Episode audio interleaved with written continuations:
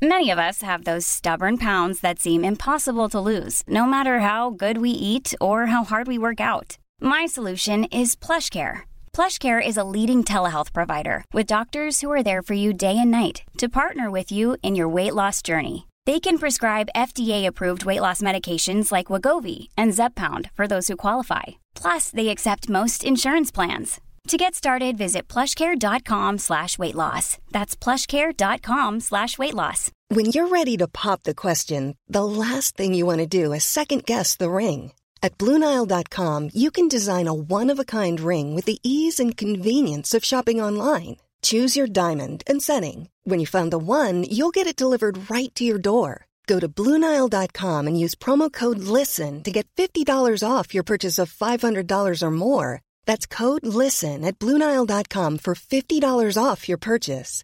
Bluenile.com code LISTEN.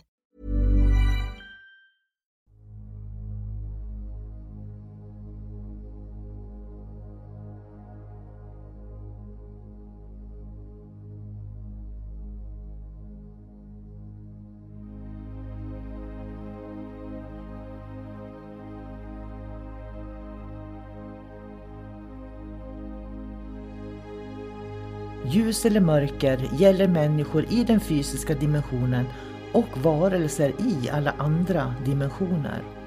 För att kunna se vad som är vad behöver vi människor vara öppna för både ljus och mörker. Det kräver mod och ett öppet sinne.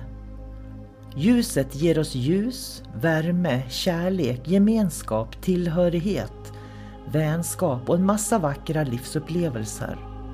När vi talar om mörkret i podden så är det när vi människor upplever förvirring, kaos, hot, angrepp, manipulation, splittring som bidrar till att man känner sig ensam, isolerad och rädd. Att vara i sin egen kraft är att våga se verkligheten för vad den är och där göra medvetna val.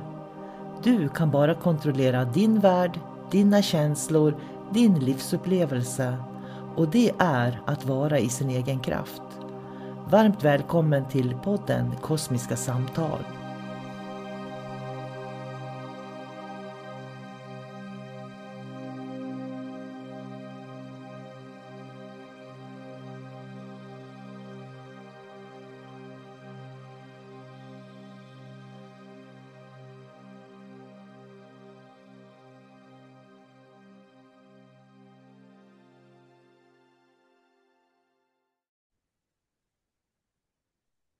Hej och eh, varmt välkommen till Kosmiska samtal.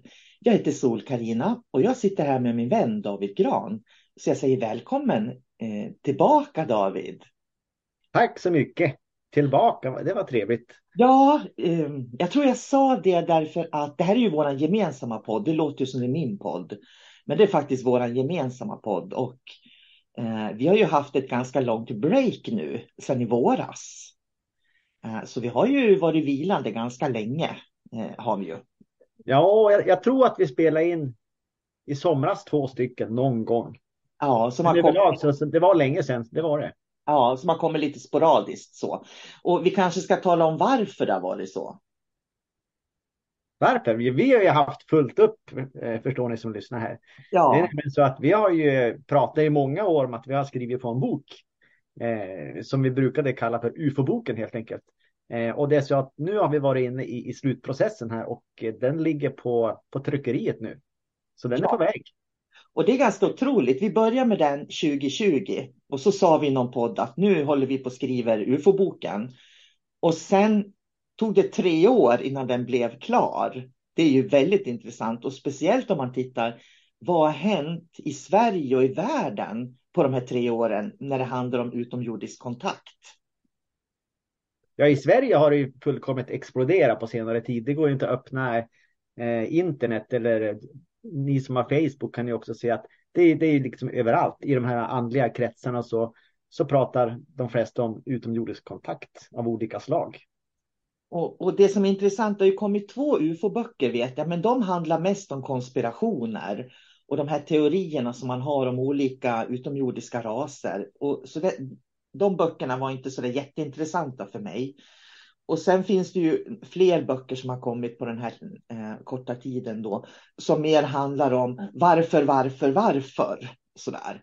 Eh, så här ser det ut på olika platser i, på jorden. Kan det vara så att vi har haft forntida liksom, besökare och sådär? Men våran bok handlar inte om sånt. Nej, utan vi har försökt liksom eh, begränsa den här boken kanske man kan säga, att liksom till våra erfarenheter helt enkelt. Hur vi, eh, hur vi ser på de här liksom, dels mötena som, som, som vi har haft när vi gör våra dimensionella eh, resor och möter. Eh, och liksom försökt förmedla den här större bilden på ett objektivt sätt. Eh, så att vi går ju inte in i detalj på liksom hur den reptilska rasen ser ut och vad de har för matvanor och eh, hur planeter ser ut och bor de i grottor eller det, det är egentligen helt ointressant för eh, ni som känner mig och Sol-Carina, ni vet ju att vi vill ju se från ett högre perspektiv allting och liksom se allting som pusselbitar och då behöver man aldrig gå in i små detaljer. Och ser man dem där och förstår de där pusselbitarna, då kommer man också förstå sin egen pusselbit, vart den passar in i det hela. Så att jag skulle vilja säga att det här är en bok som är, eh, om man läser den med rätt ögon så är den självutvecklande. Man kan se den större bilden. Det tror jag också verkligen, för det, det ligger inga varför, utan vi berättar konkret vad vi och sen har vi några eh, klienter och människor vi har mött då, som också berättar om sina upplevelser.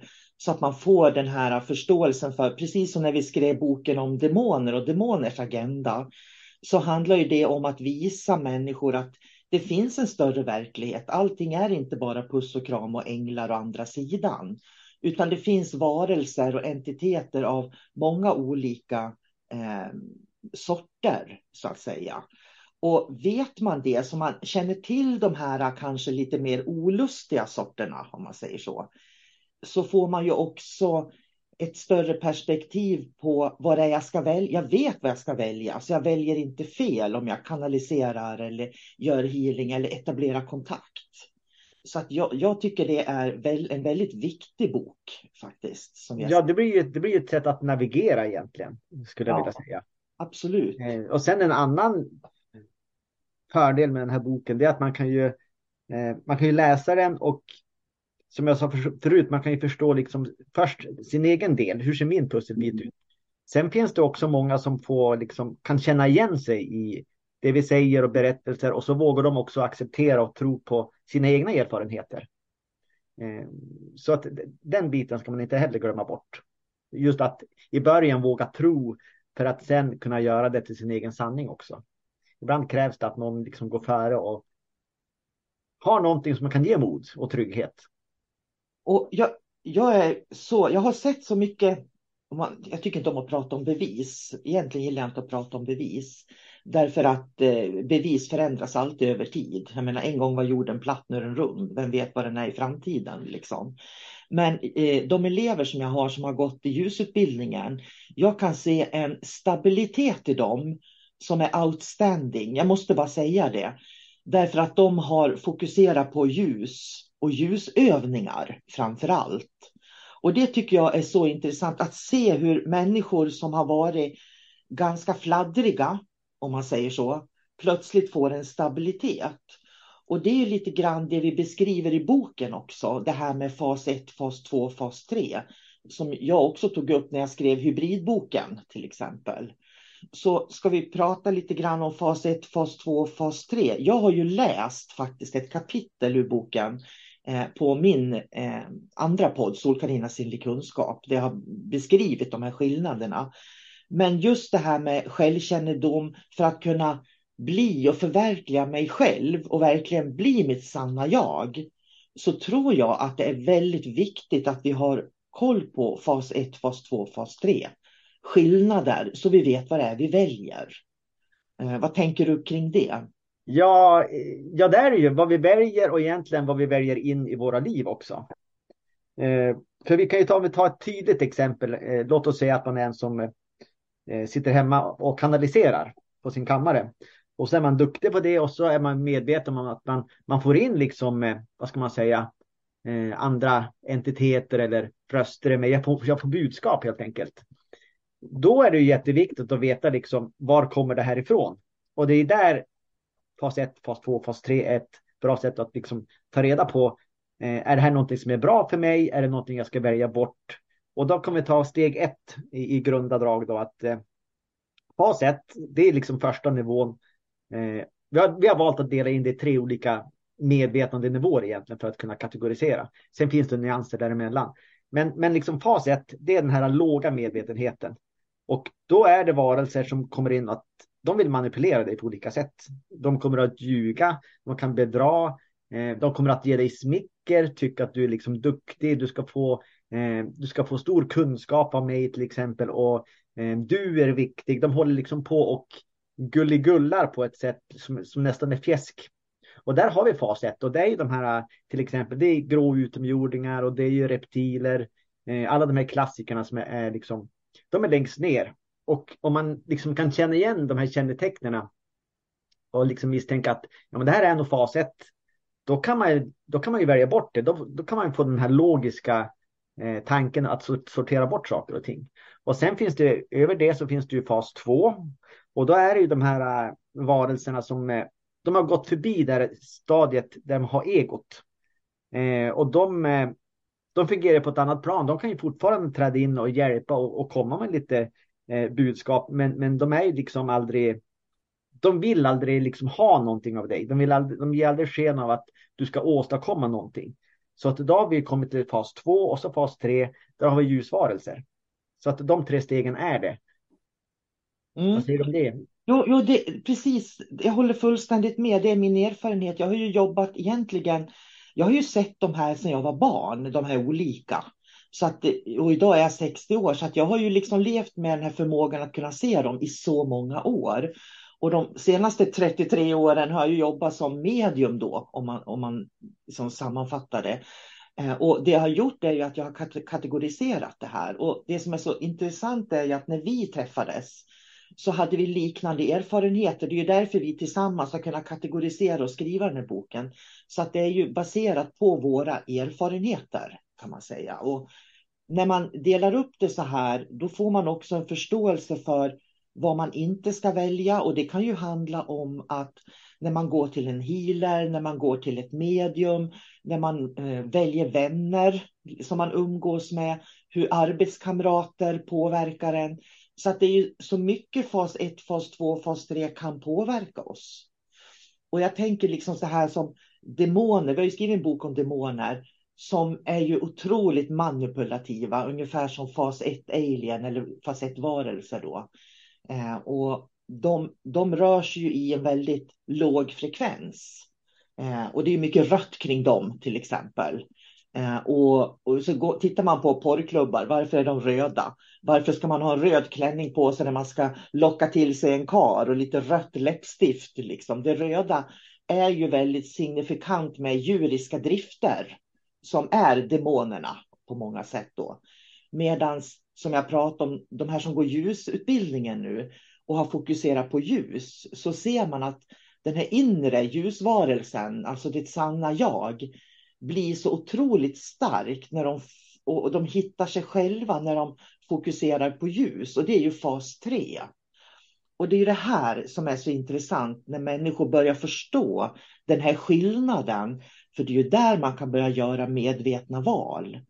Och jag tror att UFO-boken tillsammans, jag kallar den fortfarande för UFO-boken, men eh, tillsammans med Demonboken, eh, för det är ju volym två utav, utav en bokserie. Som, så det kommer sä kanske säkert mer i framtiden. Um, där vi vill lära människor att förstå vad det är som händer. Så att det inte bara handlar om andevärlden, tjoho, välkommen, så. Utan man vet vad man väljer in och vad man väljer bort. Ja, det finns ju en röd tråd genom våra två böcker som vi har eh, hittills. Då. Eh, och det är just det här att vi har ju börjat egentligen på låg medvetenhet och så jobbar vi oss uppåt. För, för, du och jag, vi pratar alltid om liksom att vi ska, om vi nu ska identifiera oss med någonting så är det det högsta medvetandet. Eh, så, så det är vår liksom utgångspunkt.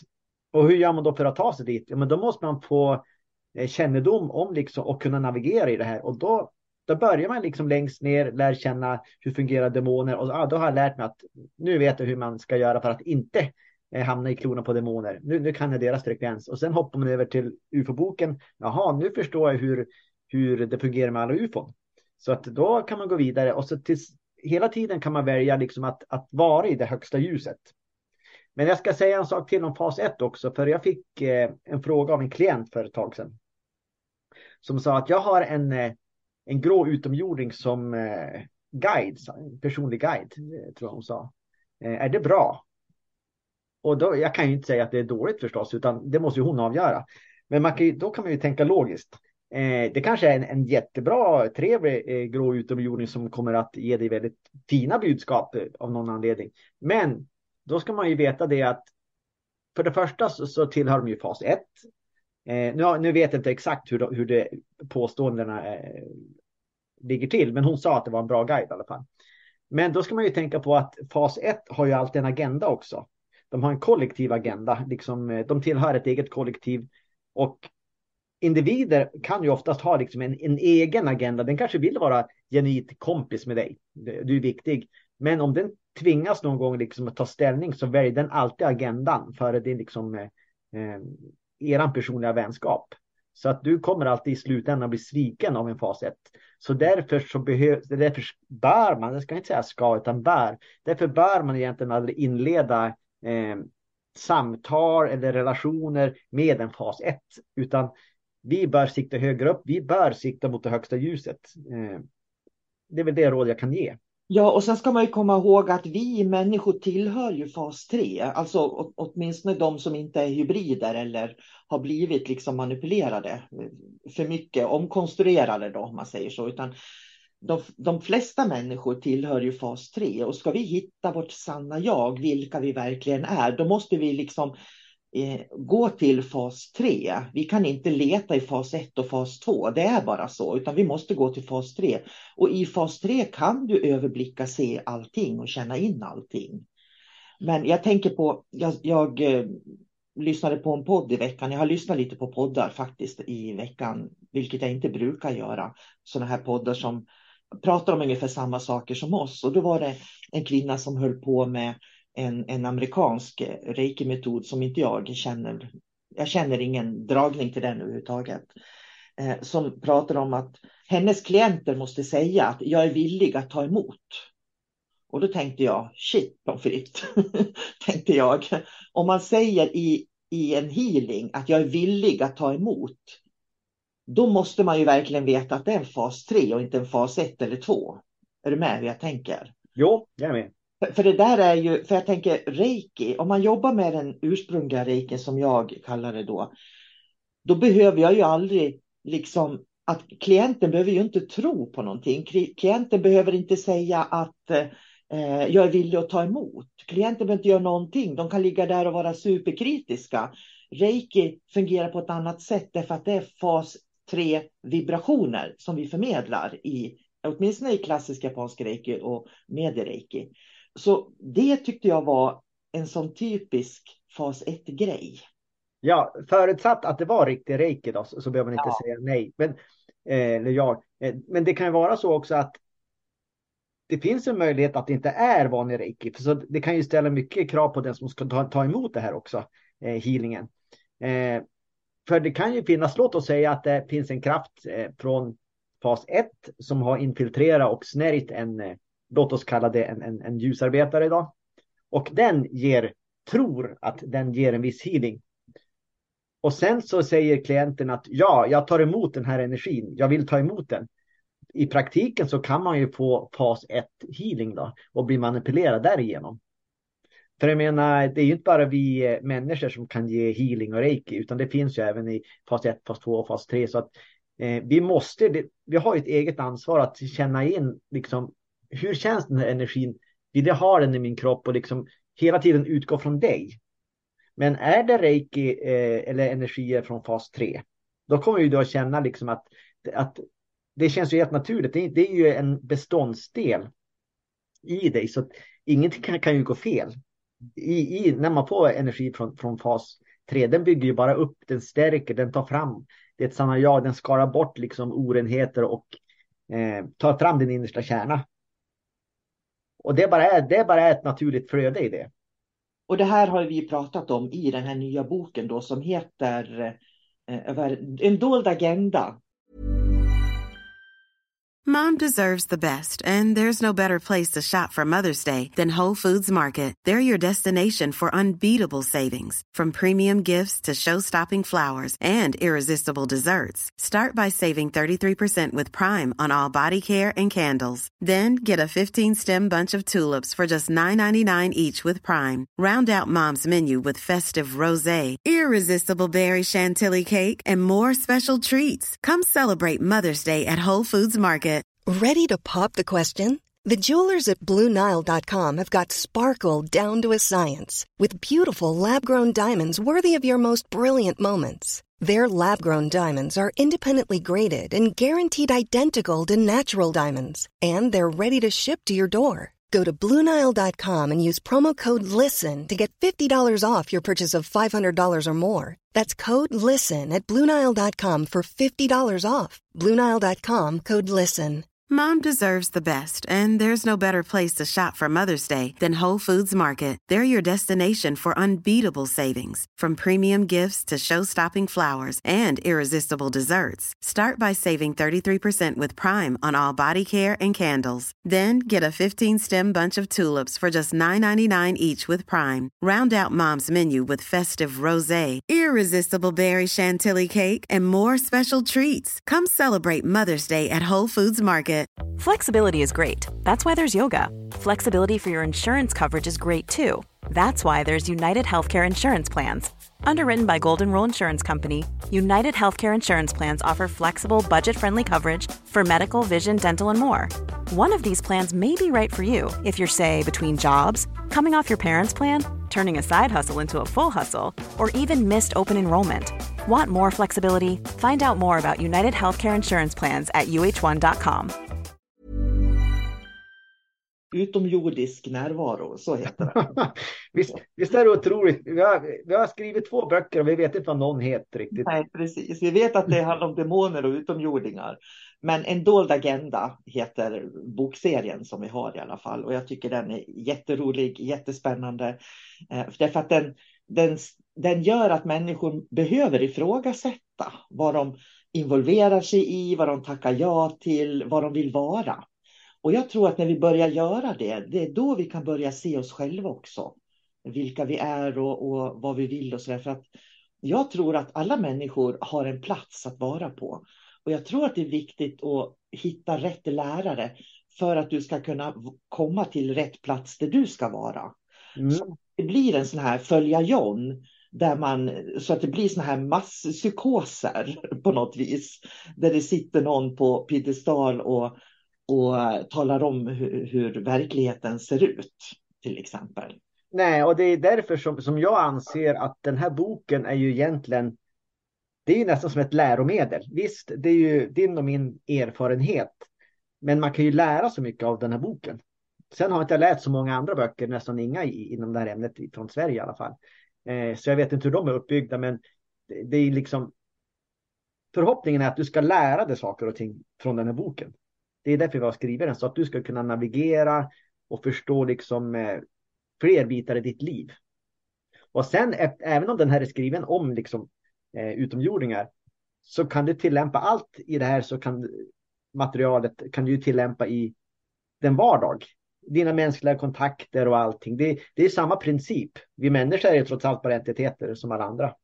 Och det är det som är så roligt. Det är det jag älskar med den här boken eh, och med böckerna vi har skrivit. att det, det är liksom ingenting som är bort, där borta, utan det finns verkligen i människor också. Så att vi kan känna igen det i vänner, i familj, i bekanta, människor vi möter, arbetskamrater.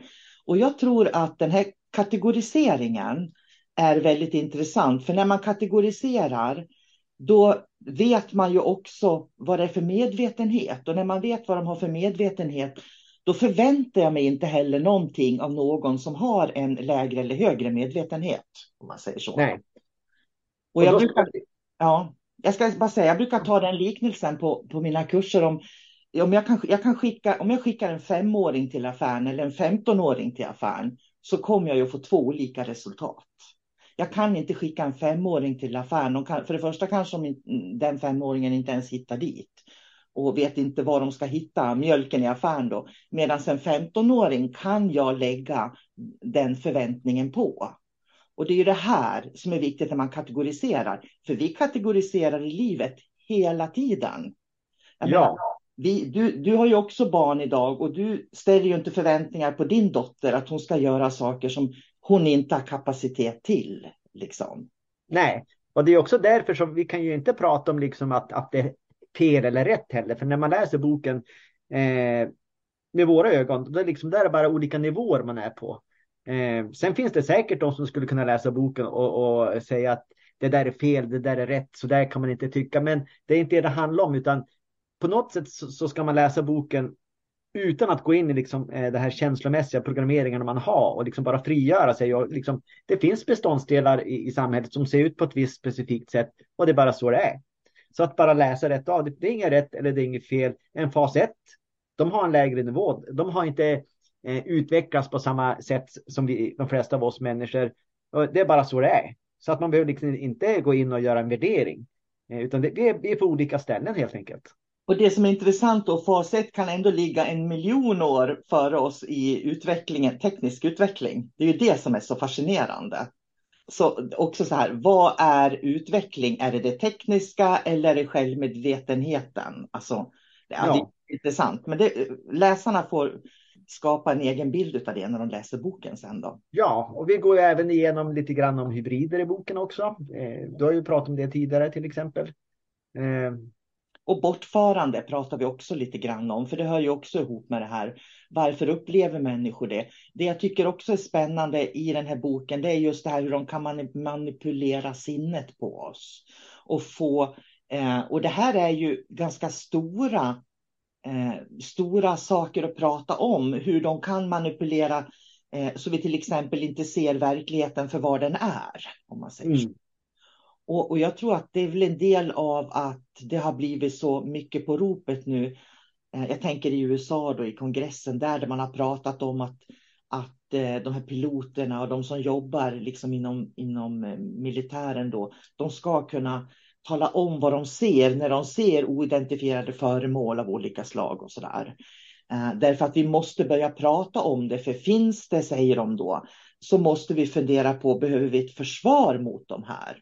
Och grejen är att vi kan ju aldrig försvara oss mot dem och det är väl där akilleshälen är, tror jag. Att eh, alla vet att vi inte kan försvara oss utan vi är beroende av dem. ja, vad, vad löns det att vi försvarar oss mot dem? En makt som vi inte kan se. Nej, som är så tekniskt mycket längre än vad vi är då. Och då kommer vi ju till de här delarna, tycker jag, då med fas 1, 2 och 3. Att förstå det gör ju jag brukar säga att vi kan göra oss osynliga. Och jag tror att vi kan göra oss osynliga för dem. Jag är fullständigt övertygad om det. Faktiskt. Ja, och ett annat sätt att säga det på det är också det att den, den fria viljan. Eh, ju mer du, du har förstått, eh, ju mer du ser, desto mer kan du säga nej till saker och ting också. Mm. Men så länge du lever i okunskap och inte vet vad du säger ja eller nej till, så då, eh, då tar ju inte du ansvar för ditt liv heller. Så att ett, jag tror att personligen vi kan ju aldrig försvara oss mot om det skulle komma eh, fas 1 och så säger de nu tar vi över den här jorden. Då är det bara att säga varsågod. Vi kan ju inte börja skjuta atombomber mot eh, utomjordiska skepp. Det går ju inte. Eh, däremot det vi människor har, det är ju våran andlighet. Det är den andliga vägen som gör oss människor unika. Det är den som gör att vi kan liksom bli, bli liksom fria från det här eh, tekniska förtrycket om jag säger så. Så att det, det finns många beståndsdelar i det här att ta, ta i beaktning. Mm. Jag ska nämna också att en av mina elever här i Umeå, hon såg ju ett skepp för inte alls, jag tror det är två år sedan, som vi har tagit med utanför, för försvaret har ju eh, mycket sådana här forskningsstationer och sådär. Och hon såg ett UFO där för inte så många år sedan faktiskt. Och det har vi skrivit om i boken också. Och sen eh, har vi ju pratat med en man i Piteå då, som vi pratade med då 2020. Eh, som har väldigt mycket olika upplevelser och han har ju också berättat sina upplevelser i boken. Och jag tycker de är intressanta för där kommer man in på det här hur de kan förvrida medvetandet på oss så vi inte ser verkligheten för vad den är. Och jag tycker att han beskriver det väldigt bra då faktiskt. Jo, om inte jag minns fel, nu var ju det här tre år sedan eh, vi pratade med honom, visst var det det? Ja. Eh, han, han pratade också mycket om att det var, jag tror att han, visst var han shaman i grund och botten? Ja, han jobbar ju med det, eller han ja. går väl den vägen. Så att han hade också, ja, vi ska inte avslöja för mycket, Nej. men i samband med alla de här äh, sakerna som han såg, så såg han också ganska ofta djur. Mm. Eh, i, i, samband med liksom bortföranden eller ljusfenomen. Eh, och det är intressant, eh, för vi vet ju också att, att dels så kan ju eh, en utomjording ha en viss frekvens som kan påminna liksom om eh, någonting annat i våra mänskliga hjärnor. Och eftersom min hjärna kanske inte är, eh, den, den tror kanske inte på en grå utomjording. Så att det blir en, rent tekniskt så, så, så tar jag in en annan frekvens och så gör jag om det kanske till ett djur eller något annat så att hjärnan ska fatta det. Det är den tekniska vägen.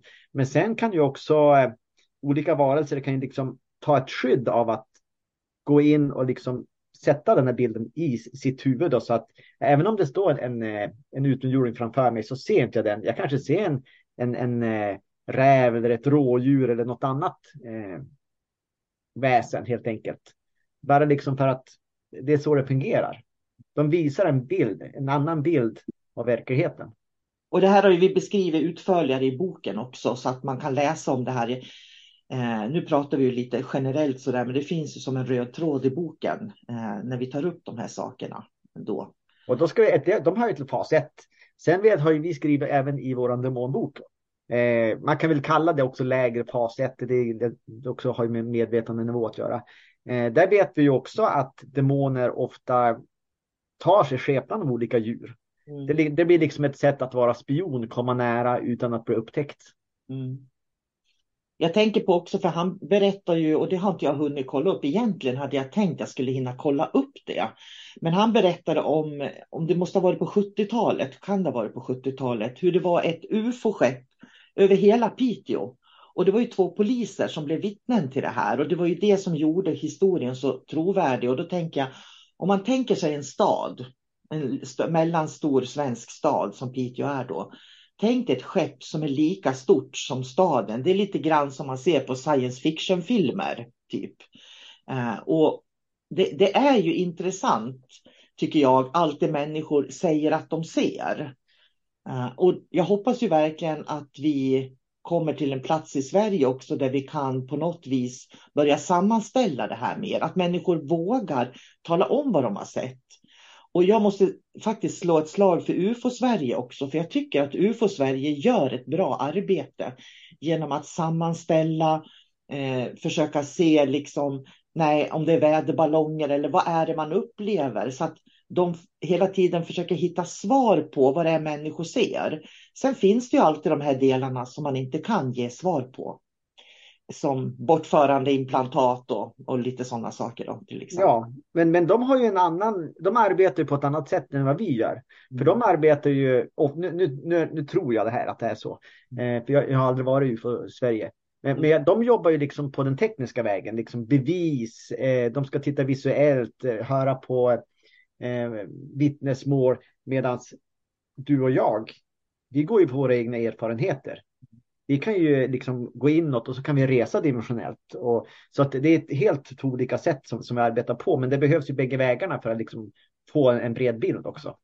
Och jag menar att vi, det här är den enda boken om UFO som finns i Sverige som är baserat på egna erfarenheter. Det finns faktiskt ingen sån bok skriven, inte vad jag vet i alla fall.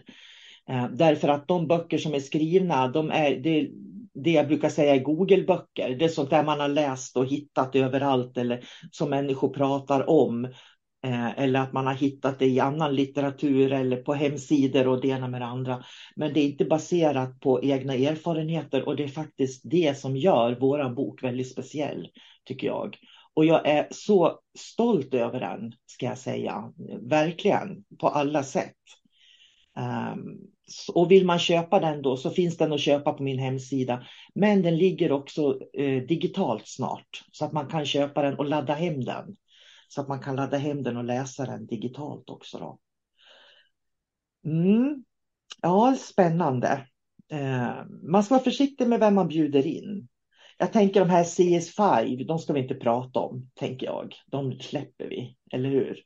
Just nu. Eh, ja, det då, då pratar jag egentligen om fas, det, det är ju fas 1. Ja. vi bör, bör, ha ett högre fokus. Ja, jag känner liksom att eh, jag, jag personligen tycker att det finns en lekstuga med det här i Sverige.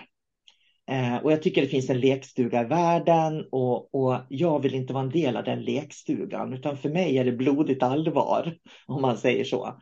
Eh, så att jag känner att jag, eh, det här är ingenting som jag bara är intresserad av och, och leker med. Det här är en viktig del av jordens framtida utveckling, tycker jag egentligen. Att förstå de här eh, dimensionella planen, vad, de, vad, vad som finns i dem, vad vi kan vad vi kan liksom använda vår fria vilja till att göra och, och inte göra. Ja, jag tycker det är viktig kunskap på något vis. Nu, nu ska vi bara, säga, bara kort säga, för nu är folk lite eh, förvirrade. Vad är det för någonting? Eh, eh, utan att gå in på det där ämnet CO5 så handlar det om att man ska ta in liksom frekvenser i sin kropp och bjuda in frekvenser.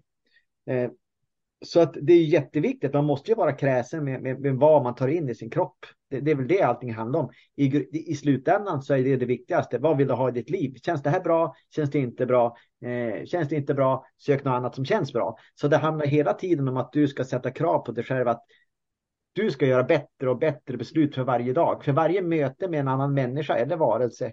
Eh, så ska du lära dig någonting och så ska du bara ta det bästa ur den situationen och så hitta något nytt som är bättre. Man behöver aldrig fokusera på det som är, känns dåligt eller som känns tungt. För det, du vet ju redan att det är ingenting att ha. Och jag tycker också man ska vara, för jag har ju, jag har ju liksom startat upp de där frekvenserna som de tycker man ska lyssna på för man ska tona in sig då. För att de här utomjordingarna liksom ska hitta en och sådär. Eh, och jag laddade ju hem den där appen och köpte det där bara för att kolla det då, som alla andra. Eh, och det är ju på väldigt stor frammarsch i Sverige det här. Men när jag bara satte på och lyssnade lite grann på de här sublima då, frekvenserna, då kände jag, det, jag fick liksom rysningar i hela kroppen. Det var verkligen så där vet, obehagligt som man kan uppleva om man blir riktigt, riktigt rädd. En människa som har varit riktigt mörkrädd någon gång eller rädd någon gång kan identifiera den där rädslan, hur den verkligen sitter i kroppen. Det var min första reaktion när jag kände, när jag lyssnade på frekvenserna. Så jag stängde av på en gång och känner att tar jag in de frekvenserna, då kommer jag sänka mina grundfrekvenser. Det är vad jag känner själv. Ja.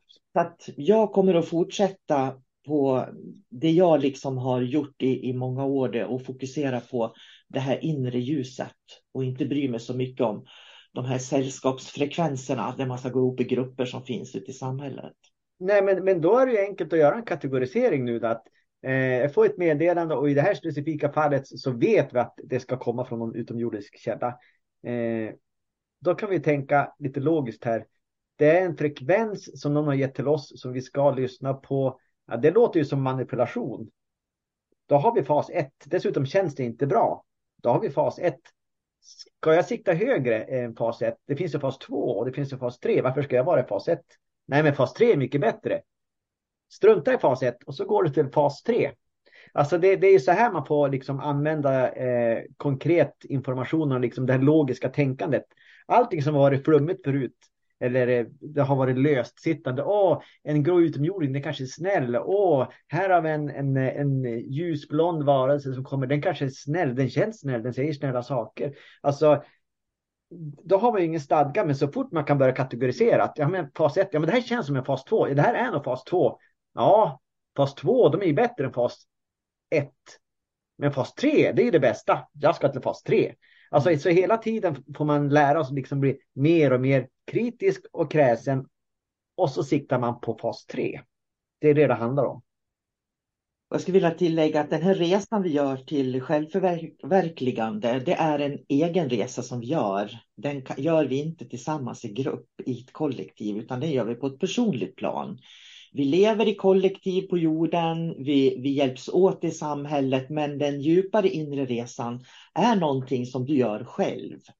Därför att vi är inte lika vi människor, vi är liksom olika eh, och har olika uppdrag och platser vi är på uppgifter vi ska utföra och så där. Och jag tror att det är det vi behöver hitta i vårt eget inre då.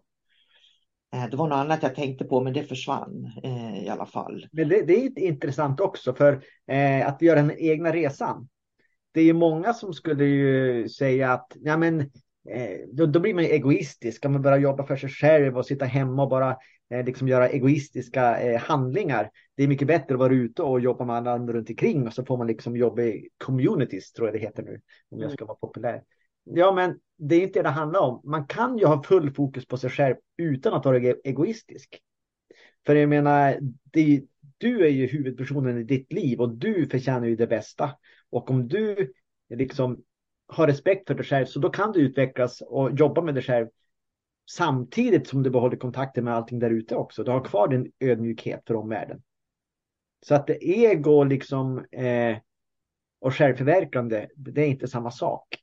Nej, och det tror jag ska få bli slutord. Det var jättebra slutord, David.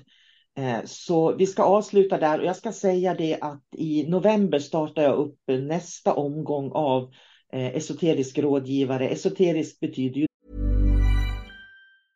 Normally, being a little extra might be a bit much, but not when it comes to healthcare. That's why United Healthcare's Health Protector Guard fixed indemnity insurance plans, underwritten by Golden Rule Insurance Company, supplement your primary plan so you manage out of pocket costs. Learn more at uh1.com. Hey, it's Paige DeSorbo from Giggly Squad. High quality fashion without the price tag? Say hello to Quince. I'm snagging high end essentials like cozy cashmere sweaters, sleek leather jackets, fine jewelry, and so much more. With Quince being 50 to 80% less than similar brands. And they partner with factories that prioritize safe, ethical, and responsible manufacturing. I love that. Luxury quality within reach. Go to quince.com slash style to get free shipping and 365 day returns on your next order. Quince.com slash style. Dold. Så det är ju faktiskt så att esoterisk rådgivare handlar om att kunna navigera i de här dolda dimensionerna. Det är det vi gör för att eh, lära oss mer om oss själva och om omvärlden. Då. Så att är det så att man är intresserad av den här ettårsutbildningen som jag har till esoterisk rådgivare och dimensionsmedium eller att man helt och hållet vill jobba som änglamedium så är man välkommen i november att vara med. Det finns fortfarande platser kvar till den. Och med det så säger jag tack för idag David. Det är så kul att vara igång. Jag känner mig taggad, eller hur känns det för dig? Jajamän, eh, nu var det ett tag sedan, nu när vi har boken här också som kommer ut så blir det en, en extra explosion så att säga. Ja, och vi kommer att ha någon live så småningom när man har läst boken då, ifall att det dyker upp tankar och funderingar så kommer vi att ordna någon kväll där man får eh, vara med och diskutera och ställa frågor och så där. För jag misstänker att människor kanske vill veta mer så småningom och då, då ska vi försöka hjälpa till och bjuda på det också. Mm. Eh, ha det riktigt bra du som lyssnar där ute. Dela gärna våran podd för vi har ju ett litet nätverk som jag brukar säga. Eh, men eh, jag vet att vi har många som lyssnar och det går ju att lyssna på oss på väldigt många olika platser. Vi finns ju överallt att lyssna på. Och är det så att du har frågor, tankar, sånt du vill att vi ska ta upp så kan du mejla mig eller David så kanske det blir så att dina svar eller dina funderingar kommer upp i någon podd framöver. Det vet man aldrig. Tack för idag David. Tack själv Sol-Carina. Och hej då säger jag. Hej då.